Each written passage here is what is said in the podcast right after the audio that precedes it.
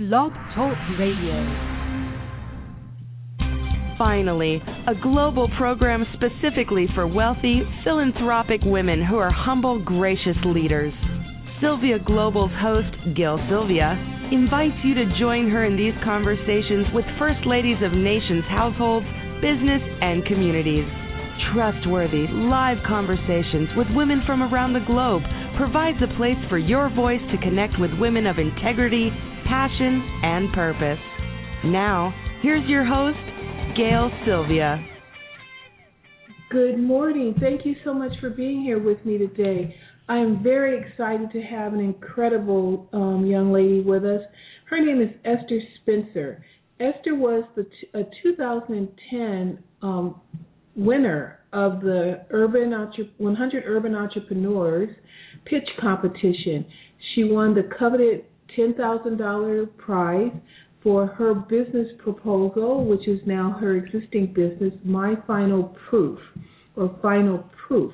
It's an editing, proofreading, writing, consulting business that's web based and accessible to everyone around the world. Esther, thank you so much for being here with us today. How are you? I'm doing well. Thank you for having me. Oh, you sound very clear. Good. Thanks so much for being here. Esther, tell us how you um, tell us about your experience with 100 Urban Entrepreneurs. Okay. Well, I um, had a friend who was working with them, uh, Stephen Pargetts, and he was putting up flyers and spreading the word about the pitch competition that was going to be coming to the university that I worked at at the time, which was Florida A&M University, and I heard about the competition, and I was um, slowly growing my business, and I felt like that would be a good opportunity to get the financial support that would help me to expand. So when I heard about the pitch competition, I looked up the website and found out about the company and decided that I wanted to go ahead and pitch my um, business idea to the 100 urban entrepreneurs. What was the experience like and um, for you, prior, you know, preparing for the competition? It was nerve wracking. Um, as I think as everyone who has a business knows, is just such an emotional process because actually being an entrepreneur and starting something on your own um, you put a lot of yourself into it. So I was very nervous because when it comes to actually doing the work of editing and proofreading, I can do that very well. But when it comes to actually selling myself and talking about marketing and business strategies, that was beyond me.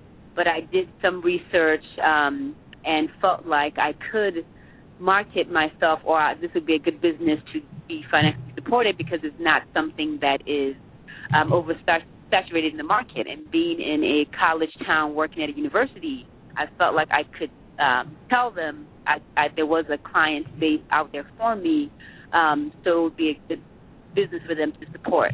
So being able to say those things, and the way they had it set up was we had to uh, sign up ahead of time and get basically pre-approved or make it past the first round and you'd have to actually go to the event to find out if you did make it um, past the first round, and that's when I found out.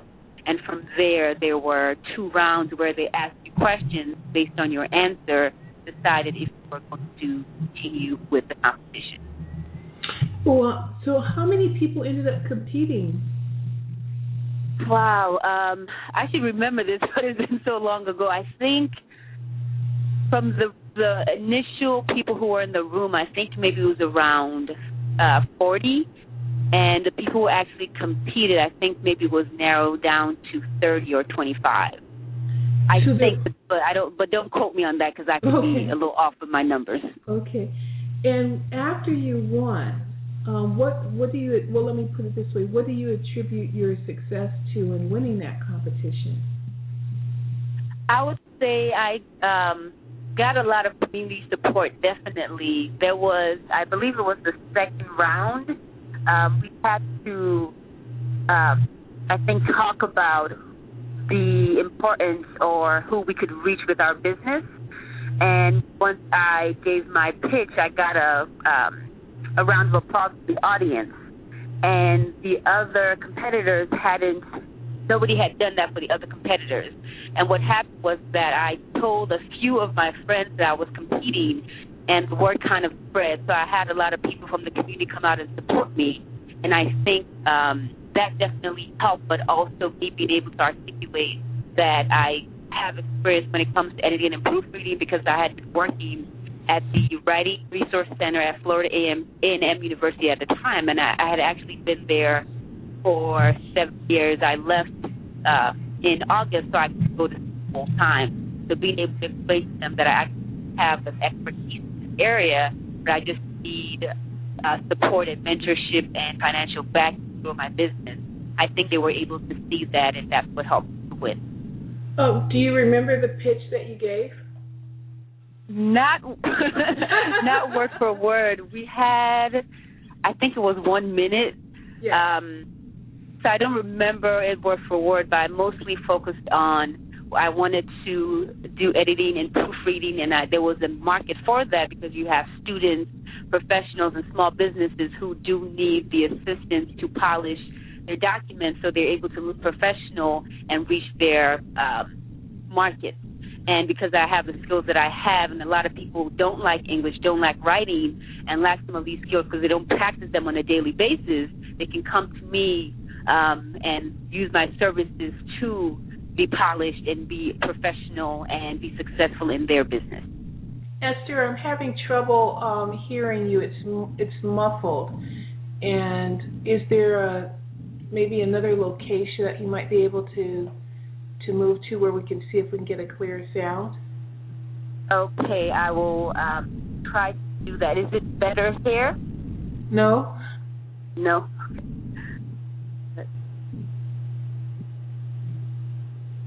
Okay, can you hear me now? It's a little bit better.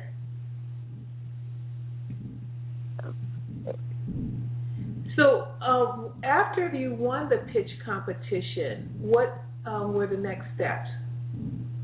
Okay, the next step. Can you hear me now? It's better. Okay, the next step involved being part of the 100 Urban Entrepreneurs program, and that started in well, it was initially was supposed to start in January of the next year, but they wanted to do more pitches and have more people in the program so we could all go through it um, together. So it didn't actually start until uh, May of 2011. And what was that process? It was very intense. Uh, it was basically a, um, I think we did it for around three months. So it was kind of like an in, intensive business school program where each week we had a spec- we covered a specific topic. So we talked about finances, we talked about marketing, we talked about using technology, we talked about social social media. Um, so they talked to us about different aspects of our business that was important for us in terms of being able to grow our business. So we would meet once um, a week with a guest mentor, and then individually with our groups, we would work on um, answering different questions as our in regards to our business and doing um, marketing research. And how did you apply this to your business, your the type of business that you're in? Because some of the other 100 Urban Entrepreneur winners are basically in a retail business. Yes, yes. Um, yeah, so my, my business is definitely unique. Um, and I think because of that, it's taking me time. You're going out. The, hello? Yeah, okay. I, you were muffled again. Oh, okay. Sorry. I yeah, that's that. better. Mm-hmm. Okay. Um, so with me, I've, in terms of applying what I have learned, I've been doing it little by little um, because it's just me and the bulk of my time I want I need to spend on actually doing the work of editing and proofreading. Um, so when it comes to marketing and making sure things, um, the other aspects of the business are sound, um, I'm, I'm basically going slow so I don't make any uh, missteps. So some of the things I've implemented is I've created a Facebook page for Final Proof. I've um, on Twitter. I need to do better at actually promoting myself. Uh, but again, because it's me, it's taking time to incorporate social media, and that's something that they push for us because it is a free way for us to market ourselves in a way we can reach a wide audience. Um, so that has been um, promising. I have had a few contacts through those networks. Um, I, in terms of the legal advice they gave us, I made sure I was already my business was already registered as Elevated Expressions, um, but they talked to us about again they focused on marketing, so I had to change my name to Final Proof, something that would fit specifically with the work that I do. So I have to get that registered, get that trademark. Um, so that is done, um, but the website, um, so that kind of um, things are together and the website is is created. So I've incorporated those kind of things in terms of what I've learned. Um, but but there's definitely more things I need to incorporate it. But I'm I'm doing it at at, at the pace I, I can with work and school and and life. And life, just balancing all of it. Now, yes. do you have? Are, are you married? Do you have children? You know, what does the rest of your life consist of? Yes, I was married this year, actually, February 18th. Oh, congratulations! Um, thank you, thank you. so I'm new, newly married, no children yet. I started grad school, so I'm working on my PhD in literature and folklore, and I started in August. So I'll be in school for around five years.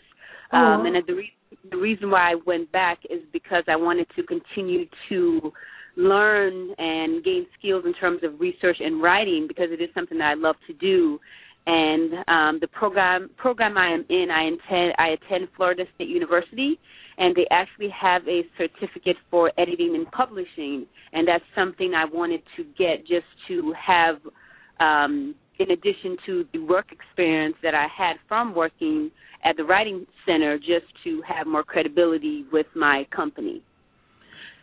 Uh, what have you been interested in editing and writing since you were a, a little girl? Where was this interest developed? Yes, I've always loved writing. Um, in terms of my background story, I'm an immigrant. I was born in London, but we lived in London and Nigeria until I was eight. So when we first came here, it was culture shock to say the least. So, and I was very much quiet, a loner, so I would always write, and that's how I dealt with my issues. So writing has always been with me. But in terms of editing and proofreading, it was something that developed through my work experience. Uh, because I, w- I did have an English background, I was usually the one people would come to in terms of asking to proof something or give people advice. And my work at the Writing Center, we work with the community of FAMU. So mostly students, mostly English composition, well, students who are taking English composition classes, but we also work with upperclassmen and grad students. So a grad student came in one day wanting help on her thesis. She was working on a master's, and we could give her feedback, but it is not the Writing Center's policy to actually edit somebody's dissertation because number one, it would just be too many hours in a day and we help students with writing, but we can't do the writing for them. So my director told her to basically work with me um, independently, and that's kind of how it started on a larger scale. So I worked with her on her thesis, and then um, she recommended me to other students. She, she actually was a nursing student, um, and that's kind of how, uh, through word of mouth, my business started uh, to grow. So I've worked with a lot of academic texts so thesis, dissertation, student essays. But I've also edited. Um, I had two young people who are working on book ideas. Um, so I've worked on those kind of projects as well as resumes and cover letters. How uh, how does the type of document that you have to edit vary in terms of the skills needed to do the job? Because a nursing thesis document is very different from you know a student essay. Oh yes, the the, the skills are different in terms of how much energy I'm putting in certain areas. So, for example, someone who's working on a thesis is heavily driven by a particular style or, or research method that they're using. So nursing students have to write in APA, which is a manual style developed by the American Psychological Association. So that means I have to look at a lot of formatting, looking at their in-text citation, their reference, making sure the arguments they're making is supported by what they've included within their text. So that is a um, a larger project of what students do with a student essay. So it's similar in the sense with the essay, you also are using outside research, but because the paper is only two to three pages, it's not on the same scale as a thesis. So the skills are similar, but with the bigger project, of course, it's going to take more time. It's going to take me asking more probing questions to make sure I understand what the what the writer is saying to make sure I can um, let them know whether they are articulating their points clearly or if there are areas that they need to develop. How affordable are your services, especially when you're dealing with students? My my uh, services are pretty affordable in terms of the research I did with other editing and proofreading businesses. I'm pretty, I would say, in the middle. And for smaller projects, I charge by the page and I charge four dollars to um, for per page, which I classify as 250 words for proofreading, and then it's five dollars per page, 250 words for editing. When it comes to larger projects like a thesis or dissertation, where I'm working with something around 200 to 300 words, I usually give a bulk rate depending on where the student is in terms of their writing. Is that a student rate or is that the professional rate as well? But that's that's the um, the standard rate. My rate standard. is the same for everyone. Okay. Yes. But if they um, if I'm working on a project where I would have to do things like fix formatting, such as in-text citation or bibliography, that's going to be a separate charge because those things are extremely tedious and take a lot more time than actually re- reading a narrative or text and going through it for structural, grammatical, idea development issues. Do you work with students or writers who are for whom English is a second language? I've worked with both. Um, and for I've, students where English is their second language, I've worked with. They've been mostly graduate students that I've that I've worked with where English was their second language. Um, and and I, I in terms of my experience in the writing center, uh, I definitely have experience in that in regards to actually teaching and um, talking to students about understanding the specifics of the English language. So I've done a lot of that with my work experience, and in terms of my own personal business, I've dealt with that with graduate students. Uh, do most universities have writing centers? Yes, actually, and it's it's interesting. I didn't even I didn't realize how big writing centers were um, in in regard to the English field until I started working on one and started attending conferences. And the reason why writing centers are important is because you you have students who are coming from various backgrounds who are expected to write at the college level for varying courses, and they might not have certain skills for those specific courses. So Writing Center is helpful because we are we promote writing and looking at writing as something that everyone can do, but is giving people the specific skills they need to meet um, their desired goals. So I started working in the Writing Center at FAMU in 2005, actually as a graduate student because I attended FAMU to um, I earned my master's in applied social science there. Um, so I stayed with Florida A&M University and became a, a full-time employee there, the curriculum coordinator at um, their writing center. And now that I'm at FSU in the PhD program, I also have to tutor at FSU's writing center. Um, and in my going attending different conferences, I've I've seen quite a few writing centers um, throughout the U.S. So it's definitely something I would say that is in the majority of schools, but because of funding issues and staffing issues, some universities' writing centers are a lot smaller than others. What are the qualifications of your staff? Qualifications um, I look for people with ex, with either work experience or academic experience. Um, someone who, through writing samples and through an interview process, show that they um, can not only write but they can edit and proofread, and those are two different skills. Um, so being able to go back and look at somebody else's work in with a basically a magnifying glass and asking questions to make sure um, what they're saying makes sense, it's organized, it's fluid, um, it's structured well, and being able to look for places where those things aren't meshing or working well and being able to give advice on how to make those things better. Um, and if, when it comes to I, my field is definitely flexible. There isn't necessarily a numbered years of experience. It's just more so what I what I gather from looking at um, somebody's resume and interviews and actually looking at their writing sample. Do you have uh, employment opportunities? I do. Um, right now, I have paused on hiring just so I can get situated with school.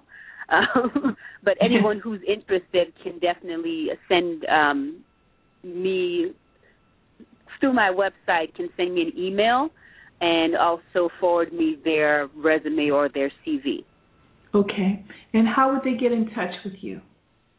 They can. My phone number is area code four one nine three two zero seven eight five two, and my email is the name of the website, my final proof at gmail dot com. So they can reach me via both of those means. And then also, again, your website is myfinalproof.com. Yes. Uh, yes. I have a few more questions before we um, wrap up this um, very informative conversation. Uh, do you accept clients outside of the United States? Yes, I do. I haven't worked with any so far, but I do, and that's the great thing about having an internet or an online business. I'm able to interact with people outside of the city, outside of the country. So I do, but as as as of this point, I only accept U.S. currency, so that would be the only issue. But I do work with international um, clients. Is there a specific file type that a client would need to use when uploading a file to you? Yes, to upload, it would only accept Word documents. But if um, someone was interested and they had a document in a different format, they would just need to email me, and I can work with them um, through email that accepts all um, file types as opposed to just Word. What is um, what's the normal time frame for turnaround? Okay, so that depends on the project I'm working on. For I'm not in front of my website, so I apologize, but you can get the actual information on the website but I have a uh, 72 turnaround for I think something that's between oh um, 15 pages or less. Yes, yes. Okay, and then um, six day turnaround if it's 16 to 30 pages, and then it goes, uh, excuse me, upwards of 76 pages to 90 pages can take as little as 18 days for you to turn it around. Yes. Okay. Oh, you, you mentioned APA standards, you know, for formatting of paper. There are also the MLA, Chicago, and AP styles. Can you yes. distinguish those for our listeners? Yes. Okay. So Chicago style, and because I have my master's in history, I had to learn Chicago style, and that's what I had to use. So, in terms of, I guess, differentiating in, in, in regards to what the actual essay looks like, with Chicago, you're using footnotes. So that's when you see the number by a word that's in the actual text, and that number corresponds with the number at the footnote, which is at the bottom of the page, or end notes, which are the notes at the end of the whole essay. So that's going to be Chicago, and then Chicago also has a reference page that comes at the end. The field that usually uses Chicago is history, political science, um, economics sometimes, um, but you know you you see some flexibility depending on professor and depending on the university. But for the most part, history departments use Chicago. MLA, the Modern Language Association style, is used for the for English departments humanities courses. So that's where you have an in-text citation. So if you see a document and you see a paragraph, which we call the parenthetical reference, and there's an author's last name and page number, and you have a works cited page at the end, that's when you're using MLA. APA, that's usually for the social sciences, so pharmacy, nursing, um, fields where research is extremely important. And in the in-text citation, what sticks out is the year that the source was um, was the source that the writer is using was published. so that's important because they are uh, they do a lot of um, what's the word I'm looking for? Oh, uh, my brain's not working. Um, but their their research has to do with if if it's something in pharmacy, they're talking about researching specific medicine. So if you are using something that was published in 1986, but somebody else says, "Wait, Doctor Scott published this information that's updated in 1992," your research will be questioned because your information is not up to date. So the field that a writer is in is going to determine what type of formatting and writing style that they would have use for that for that field. And you're trained in each of these areas. Yes, in terms of my work at the Writing Center, I, I was the one responsible for doing workshops on how to um, use the different formatting styles. So I'm very proficient with APA, MLA, Chicago. Now, AP style I'm not that familiar with, but that's the one that's used for journalism. Do you have access to proof um, proofreaders and editors who are familiar with the AP style and want to um, hire your company? Uh, at this moment, I, no, but I'm sure it's something that that would come. Most of the work I've received hasn't been with AP style, um, but from my understanding, it's not it's actually not as difficult as the other formatting styles to use. So I'm sure with the once I read through it, I'll be able to to to use AP style. Do you do workshops via the internet? Yes, that's um, that's something that a part part of the reason why I wanted to develop the business was to be able to do workshops so I can reach people who aren't at universities who wouldn't have access to writing centers because most of them are specifically for the student because they're coming out of student fees and being paid, you know, for by the students.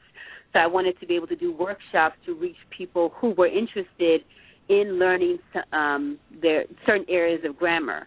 Because some people, there are just certain rules that they don't know, and once they know those, they'll be able to correct them or make sure they don't make those mistakes in their writing. So I can do workshops over the internet or even on sites and um, that's worked out on a individual basis. And again, anyone who's interested can contact me directly through email, and we can um, talk about how to make that process happen. Before we go, Esther, share with the listener again how they can contact you. Okay, I can be reached. Uh, my phone number is area code four one nine three two zero seven eight five two. I'm also accessible via e- uh, email, myfinalproof at gmail.com, and my website is www.myfinalproof.com. Esther Spencer, owner of Final Proof Editing, Proofreading, Writing, um, Consulting Business, and an incredible um, woman doing amazing work and offering services to help you um, represent yourself well in your writing skills and projects and p- papers that you have to submit for the public and for professors. Esther, thank you so much for being here today on Sylvia Global and much success to you. Thank you very much, and it's been an honor. Thank you for having me. Oh, my pleasure. Good luck to you. Thank you. You've been listening to Sylvia Global with your host, Gail Sylvia. Become a subscriber to Sylvia Global for unique listener opportunities. Follow on Twitter and like them on Facebook.